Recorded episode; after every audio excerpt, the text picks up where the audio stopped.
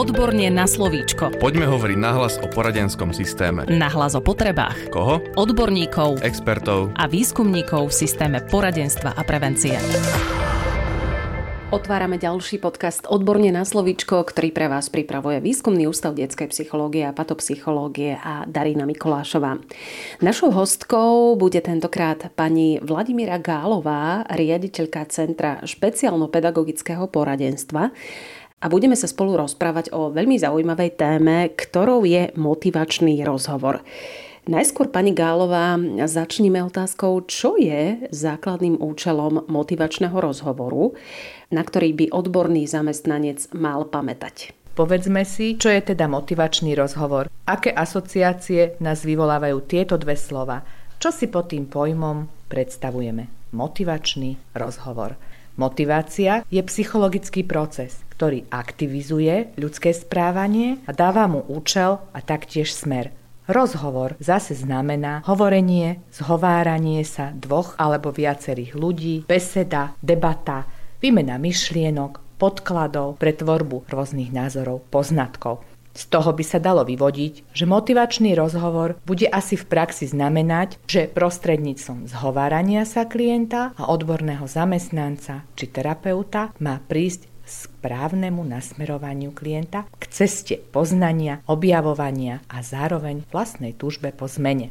Počas mojej praxe som sa veľakrát stretla s rôznymi situáciami, ale stále mi k tejto téme napadá jeden fakt, že základný účel, na ktorý by mal odborný zamestnanec či človek, ktorý vedie takýto rozhovor, pamätať je aha efekt. To značí, že slovičkom jaj si príde na to riešenie klient sám. Sám si uvedomí, že on má problém. Nie všetci okolo neho, mama, tato, učitelia, žena či svokra. Je pre nás v poradniach veľmi dôležité uvedomiť si tento fakt, pretože sa často stáva, že chceme zmenu my, klienta tlačíme, moralizujeme, priveľmi sa snažíme, učiteľujeme, ale zmena nie a nie prísť. Povedzte nám, aký je postup vedenia motivačného rozhovoru a hlavne ma zaujíma, aké má motivačný rozhovor časti. V podstate v našej dennej praxi sa stále stretávame s ľuďmi a z môjho pohľadu je každý rozhovor dôležitý. Už samotný fakt, ako k vám klienti prichádzajú, či je to mama, otec,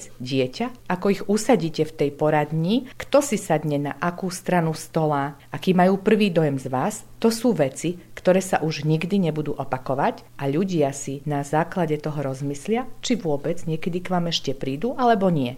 Ľudia nám prejavia dôveru a sú pre nás všetkých taká chodiaca reklama. Ako konkrétne môžeme v praxi viesť motivačný rozhovor? Podľa mňa je najdôležitejšie uvedomiť si fakt, v akom štádiu sa klient nachádza. Často totiž svoju návštevu komentuje napríklad slovami Ja vôbec nechápem, čo tu robím. Ste už asi šiesta, matka chodí so mnou po poradniach a psychologoch a ja neviem prečo, veď ona má problém, nie ja. Tomuto štádiu sa povie odborne. Prekontemplácia alebo jednoducho klient je v odpore, oponuje. Všetci vidia, že má problém, vyhrážajú sa mu. Ak neprestaneš piť, zomrieš. Musíš poslúchať, musíš mať dobré známky, musíš sa dobre učiť. Tento klient je ako keby bez emócie. Nie je citovo zaangažovaný.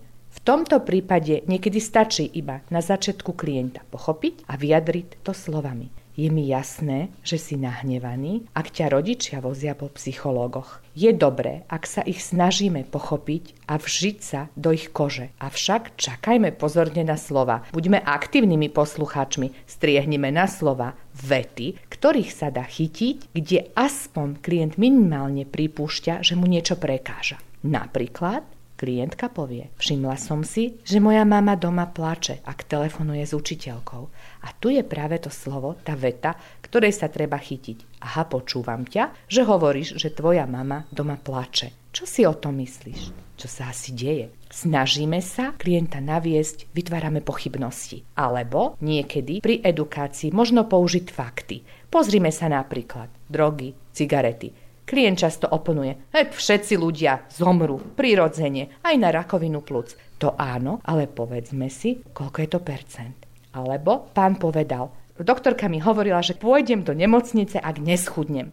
Mala som dieťa, čo prvýkrát presedelo celú konzultáciu, malo čiapku na očiach, bolo otočené k stene a nepovedalo nič. Matku poslali zo školy, vraj tam nechce rozprávať. Tu nastal fakt dvojitého odporu, pretože ani matka nevidela v tomto žiaden problém. Alebo príklad, kedy do poradne chlapec vôbec neprišiel, celý deň ležal v posteli, nechcel vstať, ani nejedol, nepil. To bol klient v celotelovom odpore. Táto fáza motivačného rozhovoru býva veľmi náročná. Podľa mojich skúseností zaberie občas aj určenie času, lebo vtedy sa trošku klienti začnú obávať a povedia, ej, radšej začnem niečo robiť, aby už pre mňa mama prišla. Inokedy je potrebné prísť s dieťaťom, klientom do poradne aj viackrát.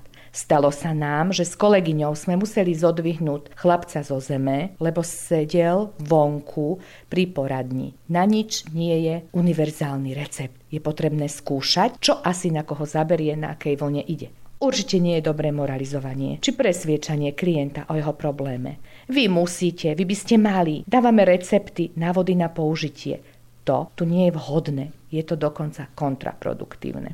Je dobré, aby si klient sám začal vytvárať pochybnosti, že jeho doterajšie správanie môže byť nebezpečné. Ďalšie štádium, akom sa klient možno nachádza, je kontemplácia. Tu pozorujeme ambivalenciu, dvojstrannosť, neurčitosť či protichodnosť. Klient by aj chcel zmenu, aj o nej uvažuje, ale zároveň ju odmieta. Príklad ja viem, že mám problém v škole s tým, že nechce rozprávať. Stále ma volajú do školy. Nechcem, aby dopadol ako náš sused. Je stále doma. Nechce rozprávať pred ľuďmi ani vonku. Ale veď ani moje druhé dieťa veľmi nerozpráva, je tichej povahy. No veď i ja sama som nerozprávala v škole, tiež to za mňa vybavoval súrodenec. Všetko sa mi zlepšilo, keď som bola dospelá. Začala som pracovať, veď on nie je nemý, a môže začať hovoriť kedykoľvek chce. V tejto fáze ešte klientovi nedávame rady ani plány, ako a čo robiť. Treba, aby sme boli opatrní a mali by sme pochopiť, že ľudia stále rozhodujú o svojom živote a aby sme toto štádium neurychlili predčasne, lebo by sa mohlo stať, že klient nie je ešte pripravený na zmenu a nebudeme mať úspech. Ľudia sú na váškach. Je dobré začať s nimi preskúmavať zmenu. Sú zaseknutí v probléme na obidve strany. Ani hore, ani dolu. Pýtame sa klienta, aké zmeny vám to prináša aké sú výhody, že rozpráva, aké sú nevýhody. Ideme cestou objavovania, pomáhame klientovi rozhodnúť sa, ak si myslí a zároveň ide dvomi smermi. Ak máme rovnováhu, pokúsme sa nakloniť misky váh na jednu pre klienta z jeho pohľadu dobrú stranu, snažme sa držať pritom jasných dôvodov na zmenu a pripomenúť nebezpečenstvo pre neho, ak sa jeho správanie nezmení tu je dobré uvedomiť si fakt, že niekedy sa klienti začnú obhajovať. Veď aj ona je tichá, veď aj ona má rada sladké, veď všetci ľudia fajčia, pijú, aj vzdelaní rodičia majú zlé deti a podobne. Teraz, ak už máme preskúmanú zmenu, je potrebné začať pomáhať, radiť, prípadne napraviť. Môžeme použiť slova. Skúste si nájsť niečo na internete, veď ani ja neviem všetko. Všimla som si, že ste bezradná, že neviete, akým smerom treba ísť. Alebo napríklad, aké sú výsledky vášho syna v škole, ako na neho pozerajú učitelia, ako príde a vybaví si úver, povedzme v banke. Môže sám cestovať, ako urobí príjmačky. Na jednej strane hovoríte, že nerozpráva, na druhej strane nechcete, aby bol z neho domaset a Janko z dediny, ako by ste začali. Čo vás napadá? Ak sa už klient prikláňa k zmene, možno zachytíme vetu Mali by sme s tým niečo robiť. Je to už asi so mnou zle, ten môj zdravotný stav. Dá sa to zmeniť? Ako na to? Našou úlohou už potom bude pomôcť klientovi nájsť vhodný postup, ktorý bude pre neho priateľný a správny. Ďalšie štádium je rozhodnutie. Klient sa prikláňa k zmene a postupuje pomaly k činom. Našou úlohou je vtedy pomôcť klientovi zvoliť si tú najvhodnejšiu cestu k zmene. Ako teda asi vyzerá takýto klient? Už sa nám javí pokojnejší, uvoľnený. Vyzerá to tak, že už konečne našiel riešenie. Možno bude klásť otázky typ. Ako sa ľudia menia? Je to ťažké? Budem k vám chodiť dlho? Možno začne už niečo skúšať. Príde a pochváli sa. Naša spomínaná matka povedala, predstavte si, už tichučko povedal, dobrý deň, Ha, slúbila som mu sladké. Boli sme u sestry a tá mu dala jesť až vtedy, keď si vypýtal. Ďalšie štádium je akcia. Tu je už rozhodnutie klienta a jeho akcia. Snažíme sa vytvoriť a spolu s klientom vypracovať plán zmeny. Klient si ho napíše, aby mal trošku pocit aj záväzku. Niekedy sa stáva, že to klienti urobia aj bez nás. Napríklad sa mi stalo, že s našou spomínanou matkou sme spoločne vypracovali plán postupných krokov, kde ona sa stala akoby koterapeutom. Uvediem len v krátkosti. Začala som v poradní chlapcovi predkladať písmenka, slabiky. Ak sa chytil, prišli slova, vety a potom celý text. Neskôr nasledovalo čítanie s porozumením, už povedal pár viet. Potom nasledoval pozdrav, podanie ruky spolu s matkou, potom sám. Prišla cudzia osoba do poradne, ulica. Pamätám si, že sme mali napísané na papieriku, išli sme do obchodu a nacvičovali dialog s predavačkou. Nezabudli sme však na malú pochvalu, odmenu, zmrzlina, kofola, výlet od rodičov. V tomto štádiu je veľmi dôležitá dôslednosť a presné dodržiavanie jednotlivých krokov. To, čo vie, je prvý bod a to, čo chceme, aby vedel, dosiahol, by bol bod posledný v našom pláne. Mala som klientku, urobili sme plán a ona prišla vystrašená, že nepôjde veru ona do Prahy po diálnici, že náš plán je hrozný a treba ho zmeniť. Zistila, že naozaj si toho naložila veľa. Klient sa môže ocitnúť i v štádiu relapsu. Mali by sme určite vysvetliť, čo znamená štádium relapsu a takisto aj to, ako ho môžeme spozorovať. V bežnom živote sa stáva, že klient zlyhá. Je potrebné sa vrátiť späť, nejde to ďalej, alebo, ako sme už spomínali, zmení sa plán, ide to pomalšie, môže sa zmeniť náš cieľ. Stáva sa, že správanie nie je dokonale upevnené, klient nezvládol ešte ďalší bod plánu, je potrebné ho empaticky motivovať, že je to bežné, že klienti nezvládnu i hneď všetko, stáva sa to, je to priateľné i zlyhanie. Ak chceme niekedy dosiahnuť priveľmi dobrý výkon, stáva sa nám to. Tu je vhodná trpezlivosť a vytrvalosť obidvoch strán. Našej už spomínanej matke sa stalo, že syn odmietol vystúpiť z auta pred veľkým obchodným domom, kde bolo v tom čase veľké množstvo ľudí a nechceli ísť do obchodu a vypýtať si kofolu. Tu je potrebné zamerať sa na to, čo už dosiahol predtým, kde v škole bol, kde čítal, čo povedal potichu učiteľke, že už naozaj niekedy pozdravil v obchode. Je jasné, že klient po relapse prichádza a má výčitky svedomia, hambí sa, že zlyhal. Našou úlohou je podporiť klienta, empaticky sa vžiť do jeho situácie, v ktorej sa ocitol a zdôrazniť, že krok späť je súčasťou procesu zmeny. Podporili sme túto matku, že je to prirodzené, že zlyhal, veď bolo plné parkovisko, zvládne to ale nie v ten deň. Chceme sa snažiť, aby nabrali so synom odvahu na ďalšie kroky a zase napomáhať obnoviť náš zámer a rozhodnutie ku zmene.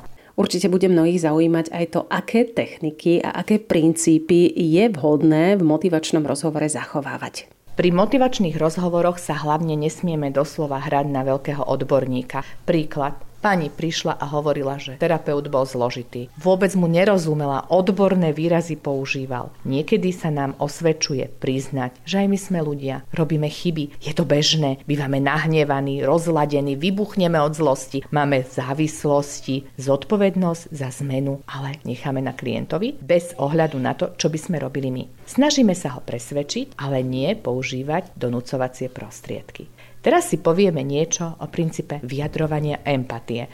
Empatia je vcítenie sa do pocitov druhého človeka, čo je základom systému. Tento princíp je nazývaný i termínom prijatie. Dávame klientovi šancu, že sám urobí rozhodnutie k zmene. Treba si dať ale veľký pozor na to, aby klient necítil neprijatie z našej strany. Mohlo by sa totiž stať, že tým proces zmeny sa zabrzdí či úplne zastane veta nie ste v poriadku, je potrebné niečo s tým robiť, by sa v poradní používať nemala. Ďalším princípom je princíp reflexívneho počúvania. V dnešnej modernej IKT dobe sa nám začínajú objavovať poradní deti, ktoré majú výborné výsledky v zrakovom vnímaní. Deti často pozerajú, majú počítače, notebooky, televízia, všetko ide, ale domnievam sa, že majú väčšie problémy so sluchom, fonematické uvedomovanie, sluchová pamäť, počúvanie, vnímanie s porozumením. Niekde v literatúre som sa dočítala, že máme dve uši a jedny ústa. Je to potrebné používať presne v tomto pomere.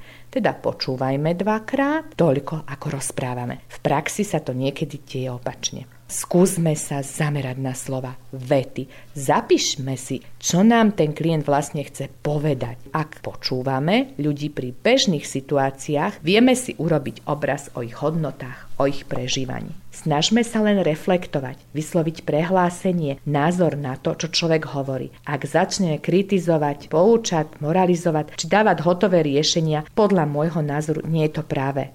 Mala som klientku s OCD poruchou a vravela, že jej terapeut chytil pohár a chcel, aby sa pritom napila a usmieval sa. Hm, možno si robil s nej srandu, to neviem, ale to asi nie je na prvých sedeniach vôbec vhodné. Môžeme si uviesť príklad takej krátkej reflexie alebo takého počúvania a zhodnotenia. Klient prišiel do poradne a povedal tak, a toto bol naposledy, že ja som vám tu vyplňal tieto úlohy. Posledný krát ste ma nútili si sadnúť na stoličku. Terapeut odpoveda, zdá sa mi, že som ťa musela asi poriadne naštvať. Ďalší príklad. Ja sa dobre učím, mám dobré známky, je vysvedčenie bolo v poriadku, to len tí učitelia majú so mnou problém. Terapeut odpoveda, myslí si, že mám zlé výsledky testov z matematiky slovenského jazyka tu v poradni?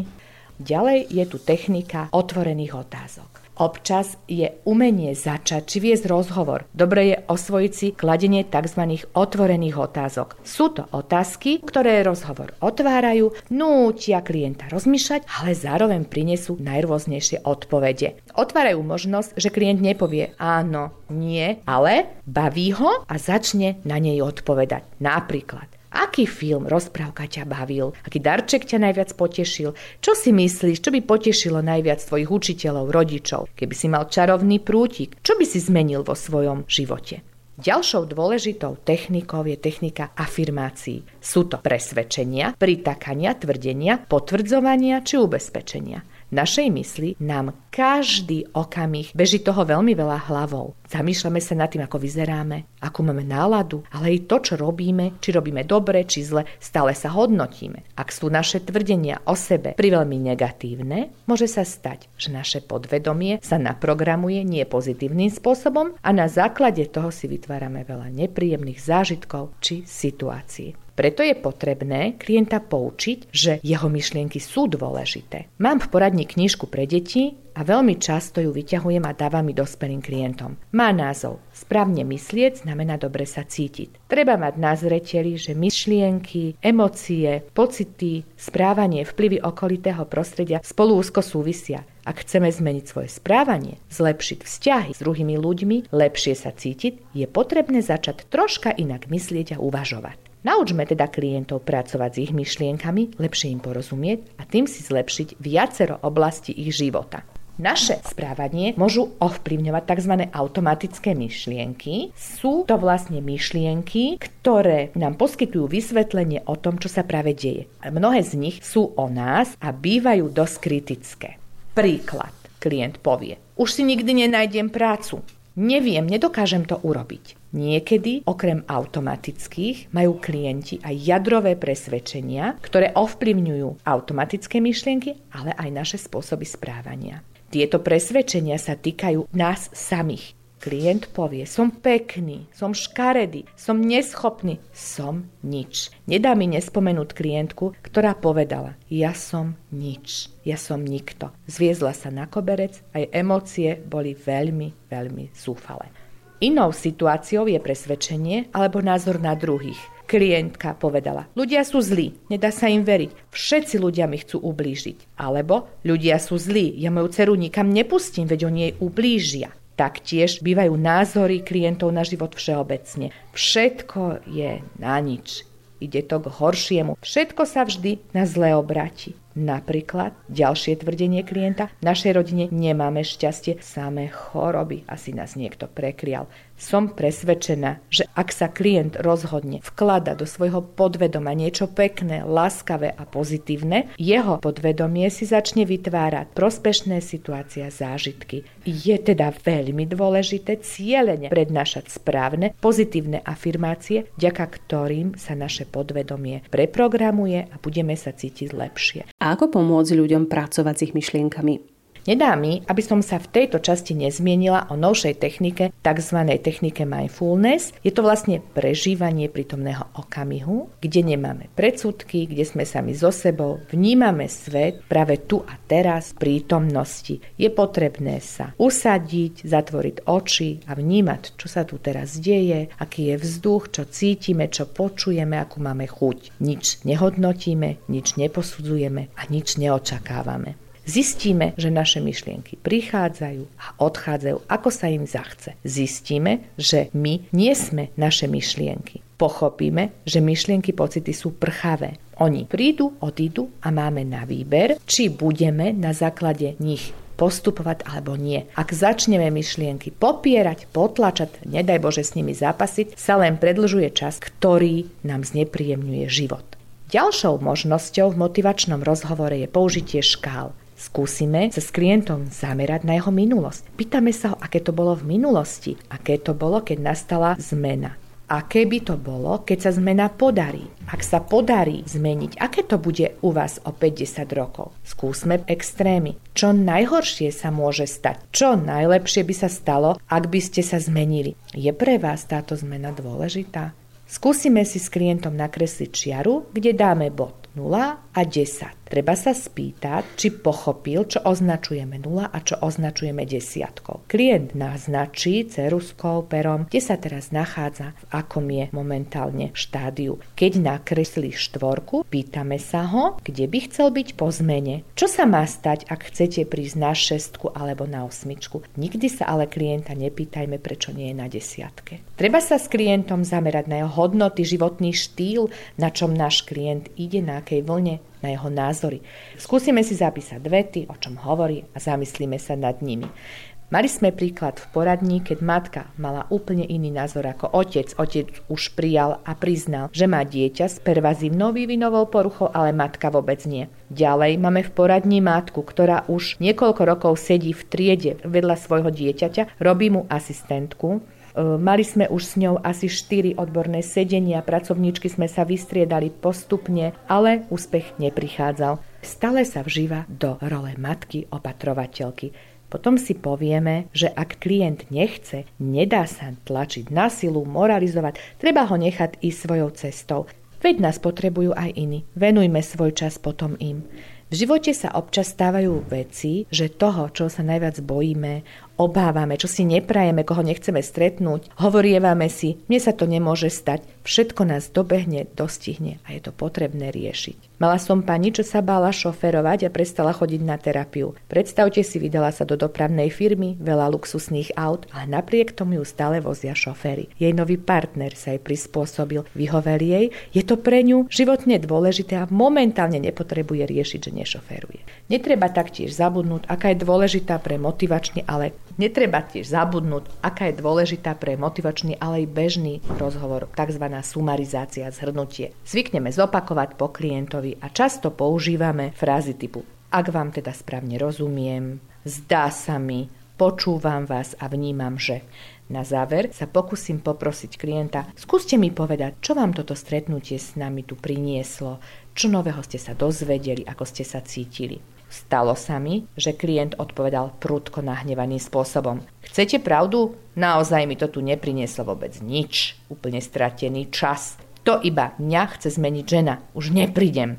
Trochu ma to urazilo, zostala som v šoku a nič iné mi nenapadlo len slova.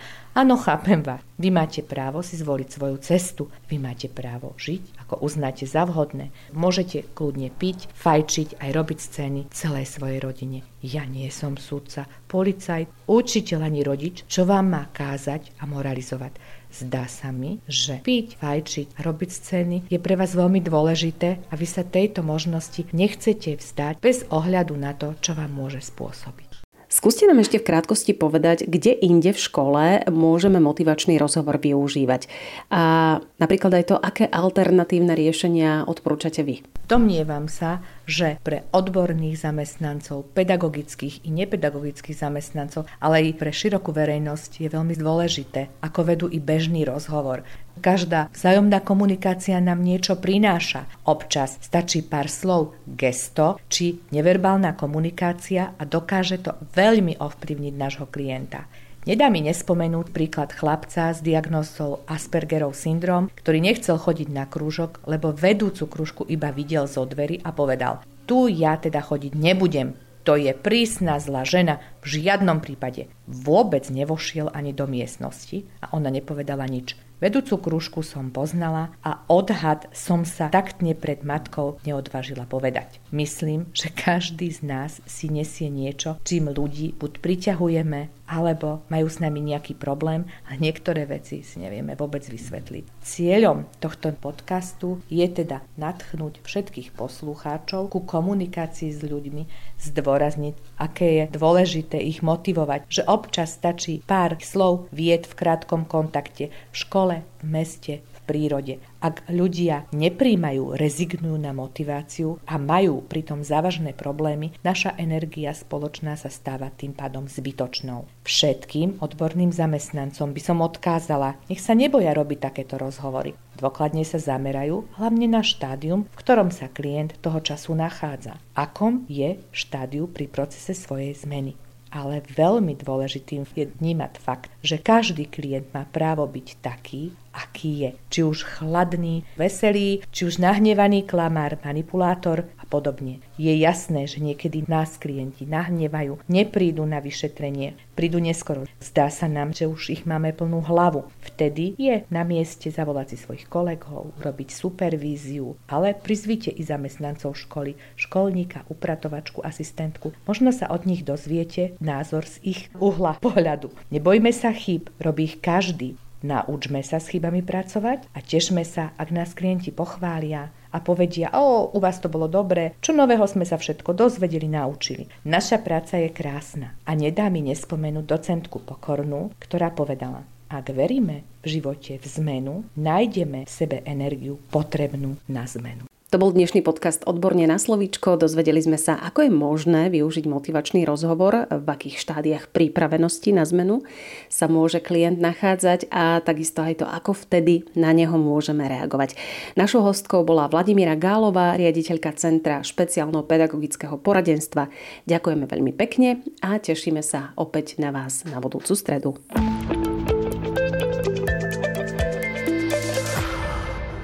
Podcast Odborne na slovíčko sa realizuje vďaka podpore z Európskeho sociálneho fondu a Európskeho fondu regionálneho rozvoja v rámci operačného programu Ľudské zdroje. Odborne na slovíčko.